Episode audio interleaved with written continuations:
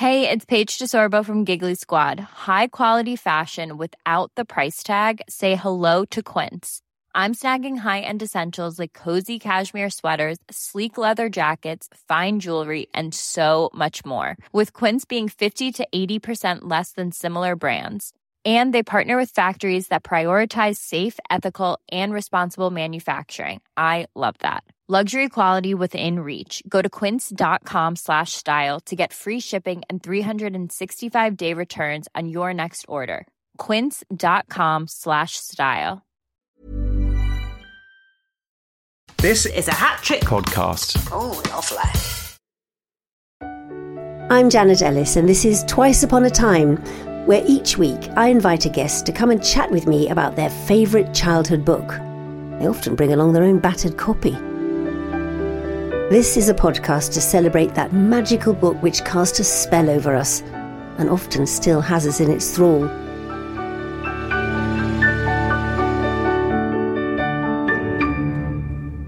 My guest today on Twice Upon a Time is Diane Morgan, actress, comedian, writer, presenter. Have I left anything out? No, I don't think so. That's good. And you are all else. those things to a magnificent degree, may I say. Oh, I didn't know it was called Twice Upon a Time. Didn't you? No, Do you approve? absolutely. That's good. great. It's hard to come up with a podcast name, isn't it? It is. It's very hard. And, but once you've got it, it's like naming a dog. You think that's the name That's the one. That is the one. What were the others that fell by the wayside? Let's not go there because, Okay. you know, the sweepings off the table are for other people to take, aren't they? We've got the best one. Yeah. And tell us which book you have chosen, Diane. I've chosen The Iron Man by Ted Hughes. Because when I was asked to come on this show and uh, you have to pick your favourite childhood book, I thought, what is it? What was my favourite childhood book? I liked Meg and Mog. Can't talk about that very much. I loved Raymond Briggs. I thought everyone will choose Raymond Briggs. And then I thought, what was that book I loved? And I couldn't remember, I didn't know the title. And I said to my partner Ben, I was like, "What's that book? That the book with the of the you know the children's book? There's, like a big man, a big Iron Man on a beach." He was like, "Oh, the the Iron Man. it's got the Iron Man." you got it from that anyway. I was like, who, "Who wrote it? Do you know?" And he said, "Ted Hughes." I said, "Oh, like like Ted Hughes." He said, "No, it was Ted Ted Hughes wrote it." I had no idea it was written by poet laureate and Ted Hughes. well, when you I were- just obviously had amazing taste as a child. You, you did have amazing taste as a child in all sorts of ways. But Yeah. to, to be specific about this, Yeah. can you remember when you got your copy then? About seven, I reckon, because my parents used to take me to the local library in Bolton, in Farnworth, and it was a great library because it was all completely wood, wooden, and you went in and you could smell the wood. It was so cosy and lovely, and my parents got me into reading, and they would take me there. I think it was once every two weeks to choose two books. And it became such a big treat, this choosing the two books in this lovely library. And eventually they, they ripped all the wood out of the library and made it into some plastic library, which I'm livid about. but that's where I, I chose the Iron Man, probably. My dad must have gone, read this one. But I can't imagine me choosing this book. So, did you have your own copy ever? I don't remember keeping a copy, so it probably was a library book. This so, when, when you when you got your library books home, Yeah. where, where did you take them to read? What was your favourite spot? Oh, anywhere. I didn't really have a favourite spot, but I loved it. And uh, I just can't get over that it was Ted Hughes that wrote, that wrote this book. And uh, I didn't read it again until 40 years later, the other week. Did you remember it? I did, because I thought, I don't know how much of this I'll remember. I could only remember tiny bits of it. And then I started to read it. And when he's on the beach in bits, falls down the cliff, and the hand goes, crawls over to the eye and picks the eye up. I remember that, and it was thrilling, remembering all that. It took me right back to being a tiny child. And who else was in your household then? My mum, my dad, my older brother. Yeah. Was he a reader too? My brother, I don't remember him read, seeing him read, other than maybe smash hits. but I'm sure he did. I just never, I never took any notice of him. But presumably he got, I won't say frog march, but that's not quite right, encouraged to the library too. My, well, my brother was six years older, Right. so I imagine he was, you know, too cool to do that. But I was certainly frog marched, but willingly. Yeah, and I have that memory with libraries too. Do and, you? and also being allowed to choose a book because Yeah. obviously in school you're not allowed to choose a book or very Right. seldom or if you are it's off a particular shelf which is appropriate to your age. Yeah. So you go into a library and people just go there's some books, have a look. They made it into such a treat. Yeah, It no, was I a really that. clever thing to do. Yeah, and I moved around quite a lot when I was a child, and wherever we ended up, my dad was in the army, we would find it's usually the NAAFI or the Toc H. They ran libraries for us, so it was like you. There's something sort of- really comforting about Yes. a library as well, isn't there? Yes. Especially when it's wooden. Because when they ripped all that wood out, bastards, when they ripped all that wood out and put plastic in it, it was just suddenly soulless and it lost this lovely warmth.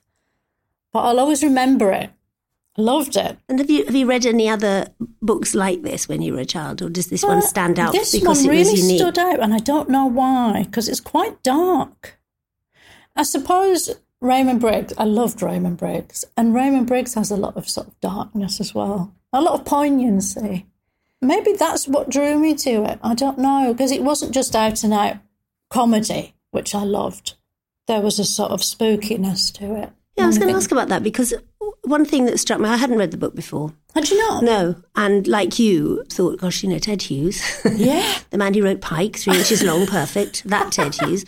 But I was struck, yes, by the darkness, but also, and obviously this is not to cast any aspersions, Mm. that there isn't much or any humour in it. You would not say, unlike Raymond Briggs, which I think has a sort of lateral side eye, doesn't it, to a Mm. lot of life, which is if you're reading Raymond Briggs' Two Children is enjoyable as an adult Mm. reader too, because he just gently winks at you sometimes through the prose.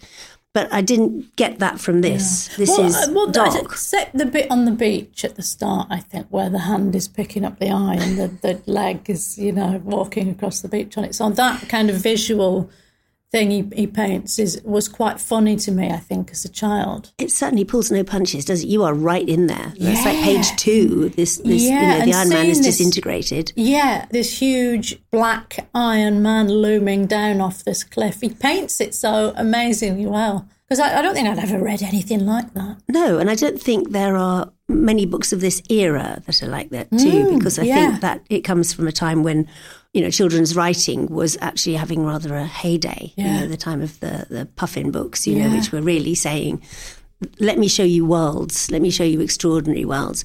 But the way that he goes into fantasy has its great iron feet firmly rooted in the present day, Mm. rather than some other time, some other world. You know, he he writes what he knows. In other words, Yeah. I think I was always aware as a child of being patronised as well by people and by authors. So if there was a book that was a little bit patronising to me, I really felt it. Whereas this was like he was talking to me like an adult, you know, like another human. Do you like his poetry? Never read any of his poetry. I've never read. Isn't that awful? No, Ted, I'm so sorry. And not I live in Bloomsbury. I lived literally like seconds away from where he lived. Oh, he lived all over the place, didn't he? They were constantly moving. Mm. Really? Is there a blue plaque on the wall? There is. Is there? Yeah, yeah. I think he lived there with Sylvia Plath. He But I, did. I- all I know about him is that is this tragedy with Sylvia Plath. So I've always thought, oh, bit grim. You know, I've, I've never particularly gotten into poetry. You know, Actually, that, I think it's one of the hard things, isn't it? When you when you come back to a book as an adult, and even if it isn't a book that I loved as a child, you know, I'm reading it, it with the inner child very present, you know, because Mm. I'm aware that this is a story not intended fully for me. But with Ted Hughes, and probably uniquely amongst the writers we've talked about, his life dominates so much for us Mm. in the present day. It's absolutely impossible to separate out. Yeah. Absolutely impossible to Yeah, imagine. I was amazed he'd written a children's book. Yeah, he wrote several. He wrote several. he? Yes, he did. He wrote a sequel to this. I really should have done my research. No, no, no, He wrote- not- that's all up to you. That's a fine. sequel. Yes, the What's Iron, the sequel Iron, called? Iron Woman. Iron Man 2. The Iron Woman. Iron Woman. I should really read it. well, yeah. If you like this one, let's let's see how that yeah, goes. well, I, do you know what? I read it and I thought, what did I see in this? I mean, the bit on the beach, I think, is my favourite bit, where the hand and the eyeball and everything. And then they set a trap for him. The little boy sets a trap for him. He falls Hogarth, in. yeah, the little boy Hogarth. Yeah. It's a good name, Hogarth. Yeah, it is. Maybe my book, I don't remember my book looking like this. My book was bigger and it had more pictures. Well, the illustrations in the copy I've got are by Andrew Davidson, and they're quite dark. And also, you know, if you were seven when you read it, that's quite little to take all this on. He constantly refers to the giant and later the dragon in terms of things that would have, you know, he was writing this for his children essentially, things that would have been around them. So, you know, his head is as big as a bedroom, that kind of mm. thing. So you do get quite a vivid picture of them being probably not even read to, but just recited to by Ted Hughes, which is an extraordinary thought. And actually, I've I've listened as part of my research. I've listened to him reading it. I nearly And did this morning. I saw. I, I thought, shall I click on that? And I didn't. But I No, bet he's got a great voice, hasn't he? Well, he he has. I mean, it's not you know he's not an actor, so he's it's pretty dour actually, if you hmm. want a better word. But I think what it brings is the sense of him talking to his two kids. You know that hmm. that kind of personal thing. Did did your parents read to you? Yeah, yeah. My dad read to me, and I loved that. It was something really comforting about it. And he'd do different voices, and we had a very similar sense of humour.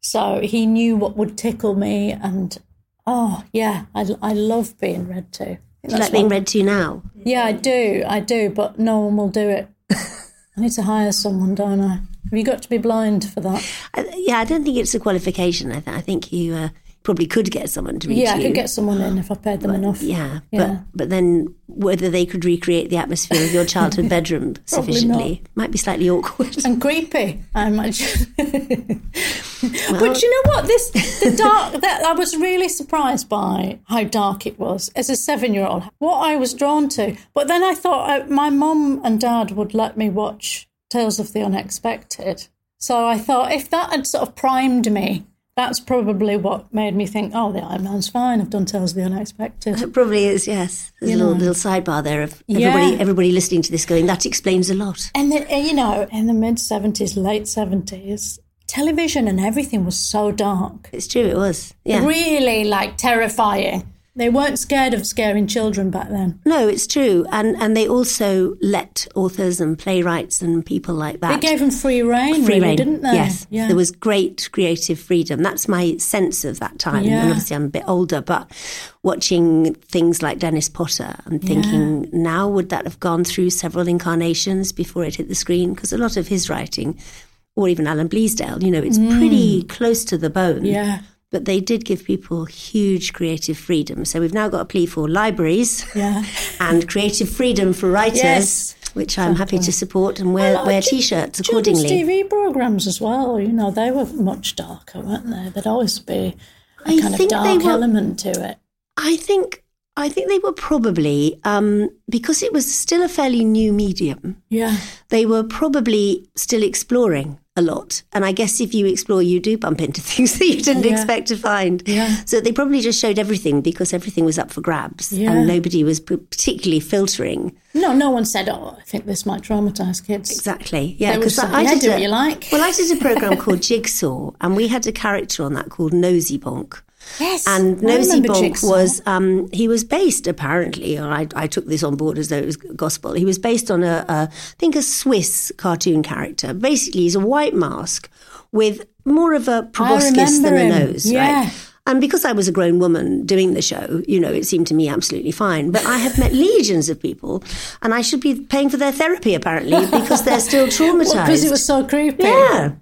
Yeah, because actually Benny Hill, like he, he sort of chased me about quite a bit as well. Oh my God, really? Yeah, but I Were you a Benny Hill girl? No, no. I mean that in Jigsaw, it was just down the that was yeah.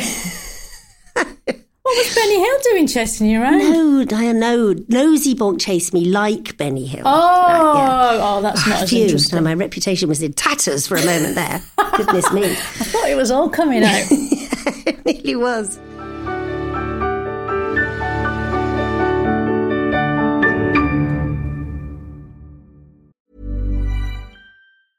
Even on a budget, quality is non-negotiable. That's why Quince is the place to score high-end essentials at 50 to 80% less than similar brands. Get your hands on buttery soft cashmere sweaters from just 60 bucks, Italian leather jackets, and so much more.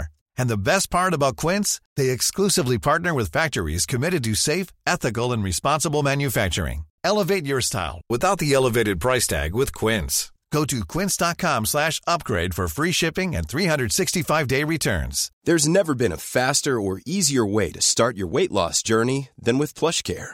PlushCare accepts most insurance plans and gives you online access to board-certified physicians who can prescribe FDA-approved weight loss medications like Wegovy and Zepbound for those who qualify. Take charge of your health and speak with a board-certified physician about a weight loss plan that's right for you. Get started today at plushcare.com slash weight loss. That's plushcare.com slash weight loss. plushcare.com slash weight loss. People often ask me what my regular London pub is, but that assumes there's a pub I can easily return to, so please stop asking that.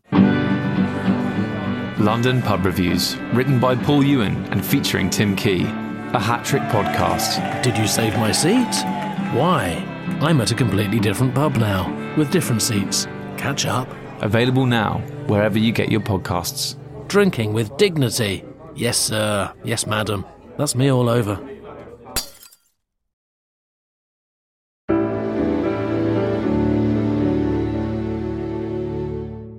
This book, um, having not read it, and I don't know what I expected, but I, I do actually like the poetry of Ted Hughes. But he's not known for what you might call his lightness of touch. I mean, it's, you know, he. My vision of him, weirdly, is not Bloomsbury. It's very much, you know, sort of Devon and the wilds. He was a really keen fisherman. He was, he was close to, you know, he was actually um, a very early advocate of not polluting the seas. He was, you know, a, a man of the soil as well, Yeah.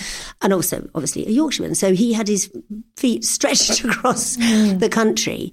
I don't know what I was expecting with this, but what I got was quite a shock to me. Yeah. I have to say because to me as well. I've I- completely forgotten half and of also it. read, reading it as an adult and reading that bit about you know the the, the giant Iron Man appears from nowhere, vast, uh, sort of eyes like headlights, and at first unseen by the little boy who becomes something of a champion for him. He walks into space. He he doesn't realize he's on the edge of a cliff, falls off, and breaks up. This is the bit you've been talking about with all of him. His constituent parts scattered, and the eyes can obviously still see, even though they're lying about. So the hands grab the eyes. And I read this recently as an adult, thought, oh my gosh, that's kind of horrible. I love that. Though. I think that's what kids like, though, isn't it? They like that gory stuff. Yeah. Oh my god, the hands grab the eye. Yeah, and then the, then the two hands, supported by an eye each, go and wrestle the legs into place. Yeah, I've got it, I've written it down actually because the two hands with their eyes guiding the leg, twisting it this way and that as a rider guides a horse.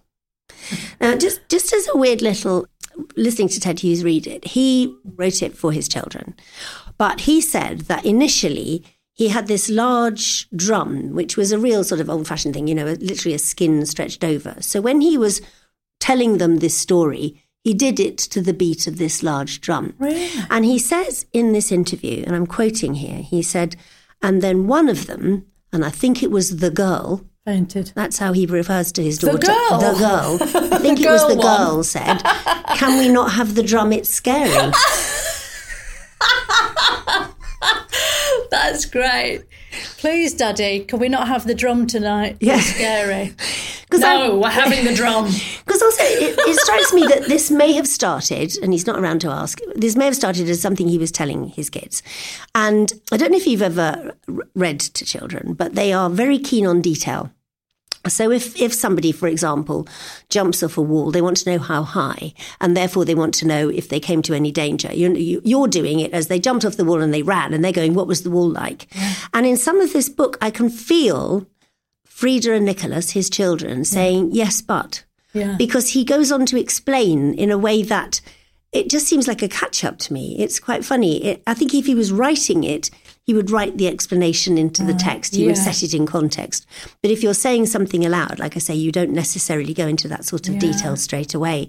So he's got these these two little kids catching him out Yeah. and making him explain. Do you think to be a really good children's author, you need to have kids? No, no. I think you just need to remember being a child. Yeah, I I, think can't that's- remember anything. I honestly cannot remember, like tiny bits. Well, you know what? You, you can remember what it felt like to go into the library. You can Yeah, remember true. I remember that. your dad reading to you, and that sort of place of safety. I mean, it's such a broad question to Mm. say, did you have a happy childhood? But did you did you have a happy childhood? Were you okay at school? Did you get on with, Do you with know what? school? I, I had a happy childhood until I went to school. I didn't realise that you had to go every single day. I thought you just went once and that was it. And when I realised you had to go every single day, I was never the same. I was always like a really cheerful, giggly baby, happy. And then I went to school and I was like, what? What? You have to do this every day. From that day forward, I was sort of a bit more morose. Did I didn't any- enjoy it. I did you have any teachers that, that rescued you from that? Not really. Not no. Not until like sixth form. Oh, well, that's Well, a long wait. yeah, yeah. I couldn't believe how much suddenly these teachers would engage you, and the students that were there were there to learn. And I suddenly learned loads. I, I caught up. Well, the only thing I can say to that is I'm glad it was that way round. Yeah, yeah. yeah did it Start off way. blissfully Yeah. in in uh, year one, and then because he, he he says he had these two teachers, Miss McLeod and Miss Main, who introduced him to um, people like Gerard Manley Hopkins and T. S. Eliot, and and he was also his older sister Olwyn um, loved poetry, so he he did have that awakening, and it I suppose.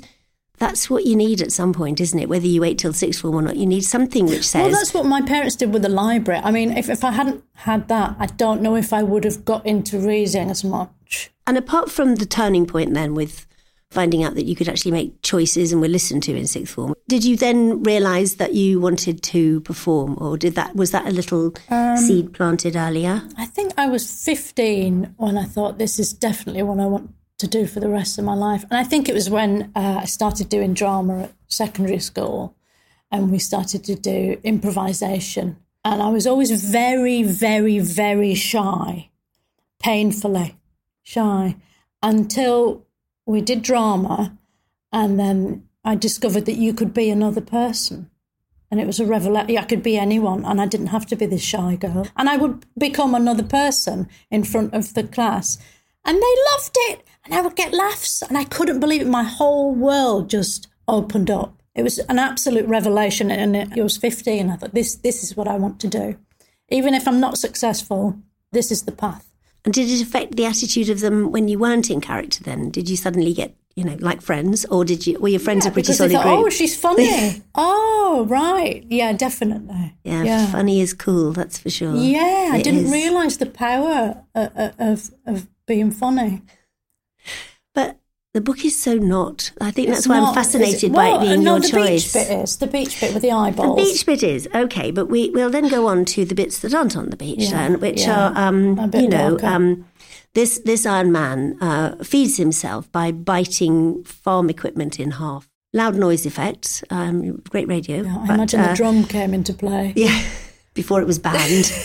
I would love to hear it with a drum. I, I bet it's really sinister. And also, I think you know, obviously, inevitably, there's there's Ted Hughes again, but it sort of humanises him a bit, doesn't it? That he Yeah. was he had to listen to a small child, his own, to say, "Can you not beat the drum, Dad?"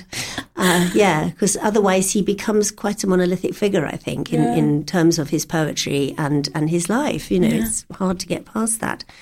So he's biting away at the farm things, and the farmers are all absolutely livid, and they they dig a trench, and the Iron Man falls into the trench, and it's um well, it's grassed over. Um, this this podcast is full of spoilers. We we go right to the end of every book we talk about, just no one's going to read this now. Just well, I think- It- it's only like I hope they pages do. or something. Isn't it's it? yeah, that's part of the attraction. No, it's It it's, is, isn't it? Who doesn't like a short book? it is a short book, but it, it does not it does not spare you. So the the trap is then grassed over, which which is you know all in quick time, until eventually a picnicking family feel a rumble from the ground underneath, and the iron hand comes up. You see, Yeah. again, I'm reading it now, and I'm thinking, would would I want to read this to a child? Would they find it okay that their picnic could be disturbed? They all run away to their car. This is very time specific, and they don't look back. They just drive off. But isn't that what kids like, though? You know, they love all that, don't they? I think- a hand coming out from the ground. I think it's down to interpretation, isn't it? It's a bit like watching a scary program, you know, Doctor Who. Yeah. If you can go behind the sofa and know that's a safe place, Yeah. then yeah, you're yeah, fine. but if you've got Ted Hughes as your father banging a drum, it's true. It is quite an image. like the, the Iron Man, he's he, he is terrifying when you first meet him, but then once he falls into that pit, you suddenly feel empathy for him, and you feel like, oh my god, it, it, this he hasn't done anything wrong apart from eat a few tractors. That's true. And in fact, the little boy says that, doesn't he? Hogarth says he felt sad, even though he'd been the one sort of Mm. saying, I know what it is he wants, let's set the trap with metal. And then understands that that was a sad thing. yeah, And when he comes back, um, he is then sort of rehabilitated by being fed accessible iron in the form of a scrapyard. And, you know, I think that's, but that's not the end of the book. no, very much That's not. not the end of the book, because then you get this weird sort of eclipse of the sun, which turns out to co- contain a, a, a bat angel dragon creature, Yeah. which falls heavily on the whole of Australia.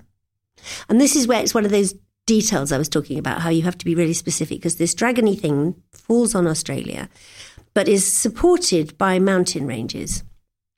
Not sure um, geography is hopeless. I'm not sure what mountain anyway supported by mountain ranges. So there is a tiny gap under which people can live but they have a scaly sky. They have this underside of dragon sky.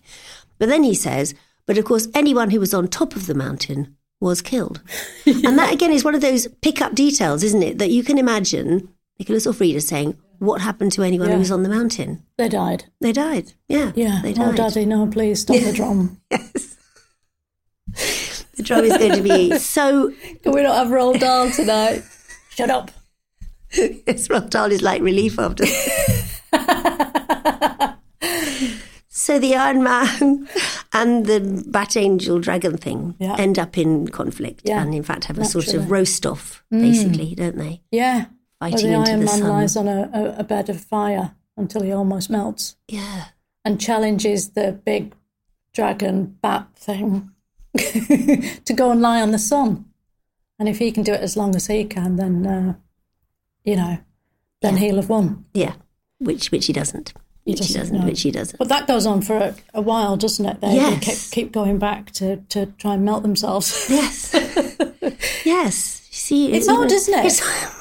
even as we're talking about it, I mean, yeah, this it a, feels strange. This is a really odd story.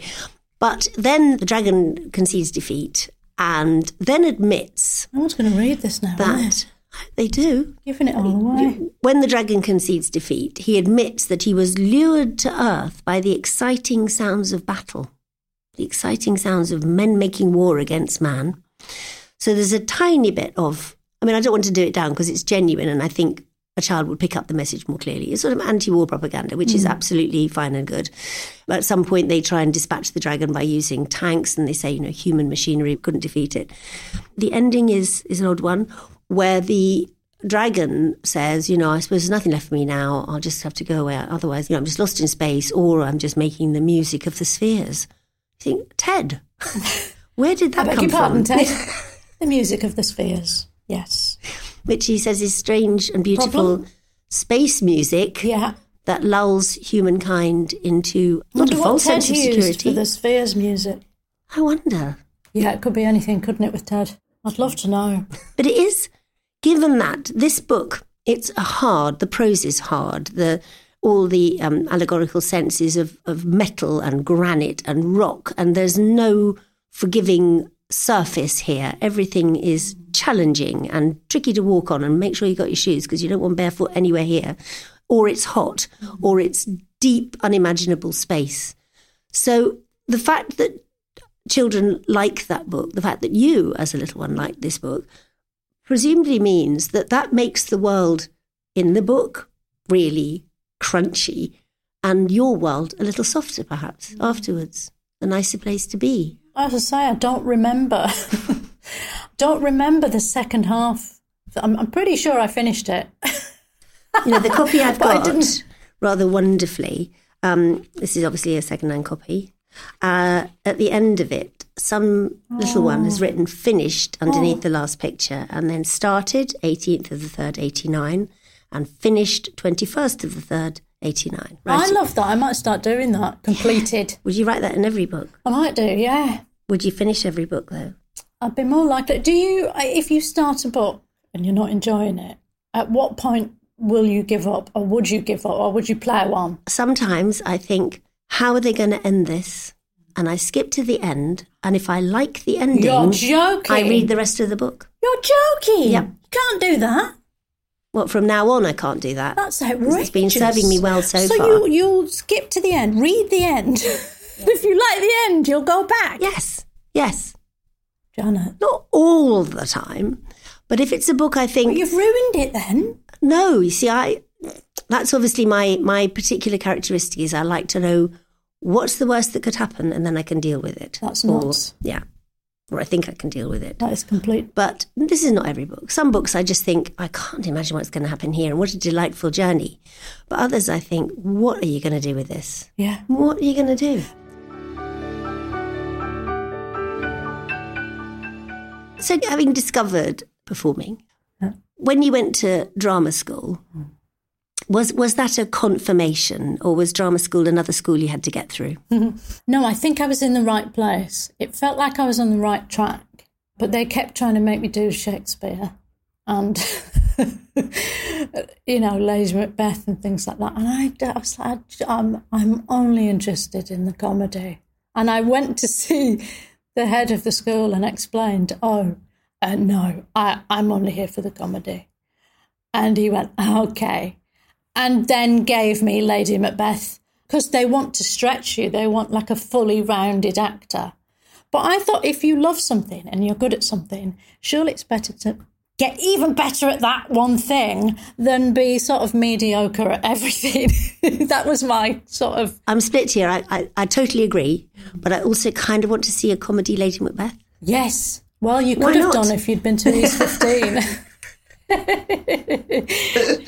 But there's also something with drama school, and I, and I speak as a veteran, Royal Central. That, um, Oh, did you went to Central I went School? to Central, but you know they've got to do something with you for three years. I don't know how long your That's course was, but Yeah, it's quite years, long. Yeah. Yeah. So yeah, you know, yeah. And you can't throw beanbags around for three years. luckily not. Or do animal study. Did you do Laban? No, no.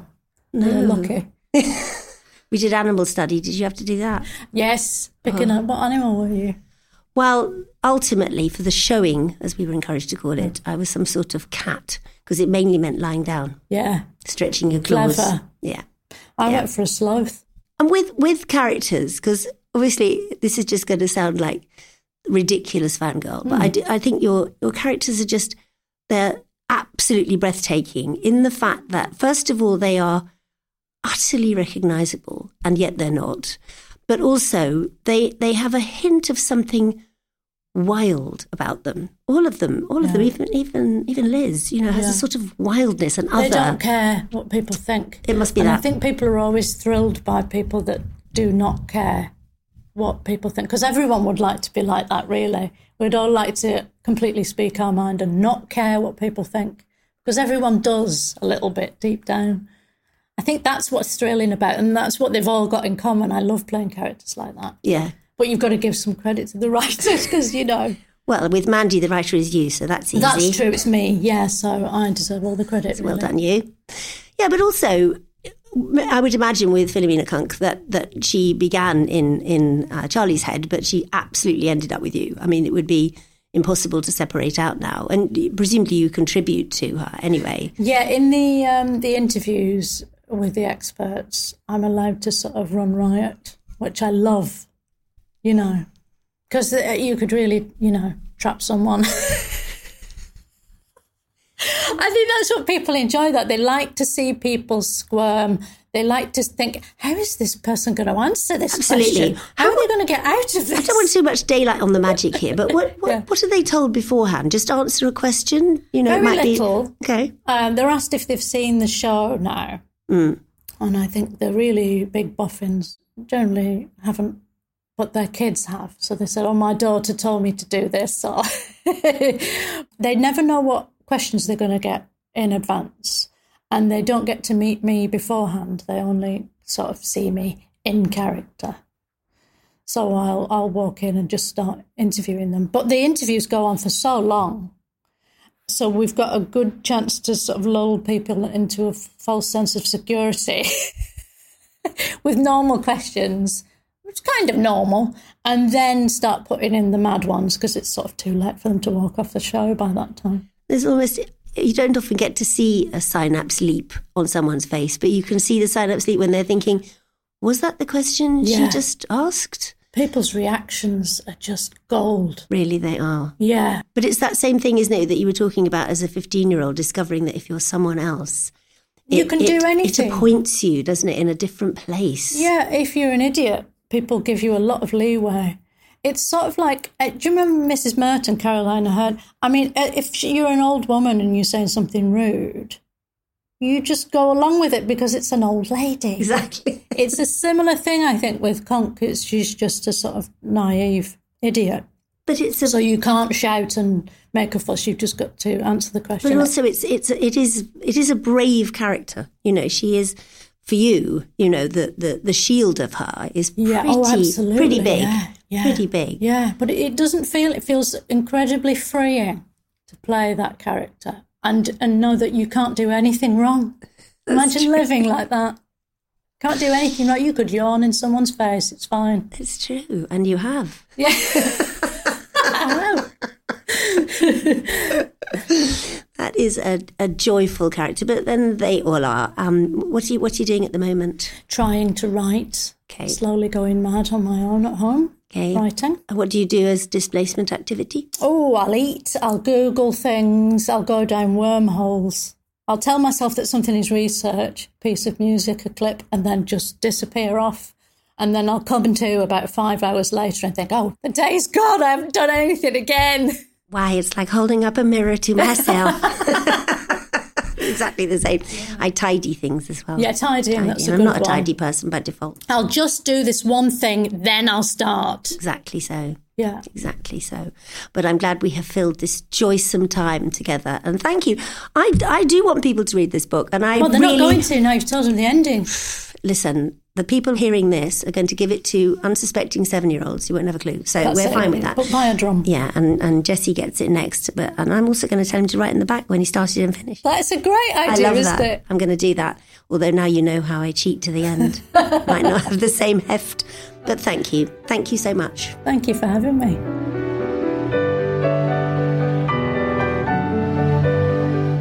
Thank you so much for listening. This has been Twice Upon a Time with me, Janet Ellis. The producer is Caroline Raphael. Recording and post production by John Wakefield and Diggory Waite. All the titles mentioned are on the podcast show page. And don't forget to follow us on Instagram at Twice Upon a Pod for pictures of our guests and their brilliant books. And if you like the show, do recommend to a friend or leave us a review. The executive producer is Claire Broughton, and Twice Upon a Time is a hat trick podcast.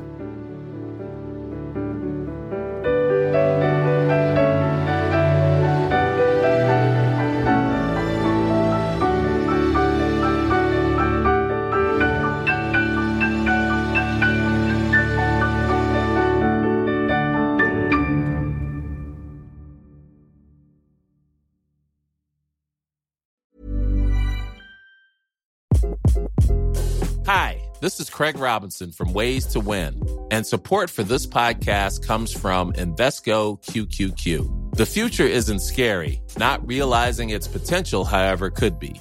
Just like on the recruiting trail, I've seen potential come in many forms as a coach. Learn more at Invesco.com slash QQQ. Let's rethink possibility. Invesco Distributors, Inc.